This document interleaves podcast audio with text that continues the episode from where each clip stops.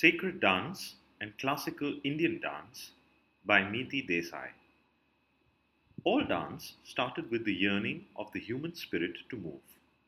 But with the development of consciousness expressed in civilization, an additional element emerged the idea that the purpose of human life is to grow, to evolve the consciousness, to transcend.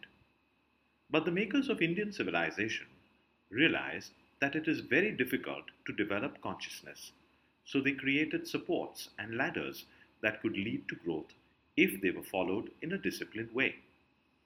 All classical Indian arts are these ladders dance, music, painting, sculpture, architecture, and so on. Classical Indian dance is one of these forms. By the practice of and engagement with this form, there is a possibility that transcendence will reveal itself. That doesn't mean that everyone who practices classical Indian dance is at a higher level of consciousness. It depends on the practitioner. What does classical mean? What makes something classical? That which has a value to it, that which has a vision.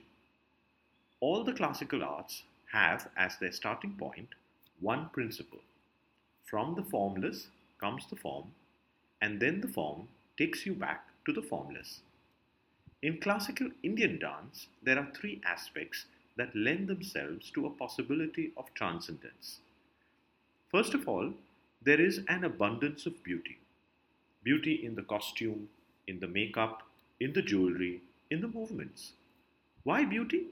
Because beauty makes the heart melt, and when the heart melts, it dissolves the ego, even if it is only for a moment. That moment when you look at fully bloomed flower and you smile, the ego has dissolved. Then it comes back.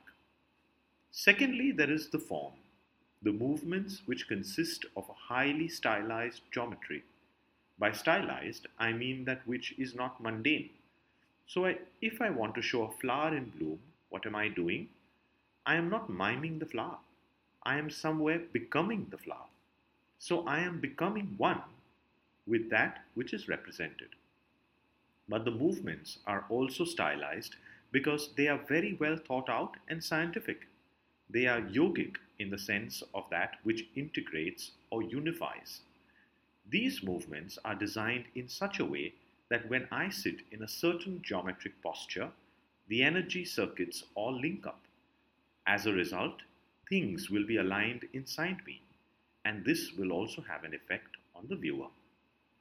Thirdly, there is storytelling, which is mostly about gods and goddesses.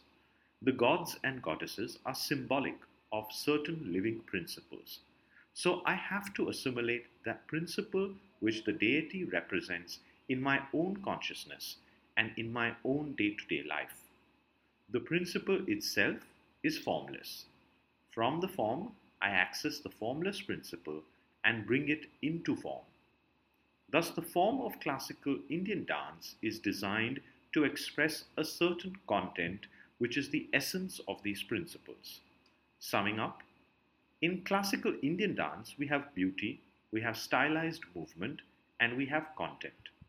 All these levels contribute to the living experience of the concept that from the formless comes the form, and the form is meant to take us back to the formless. This is the crux of classicism in India.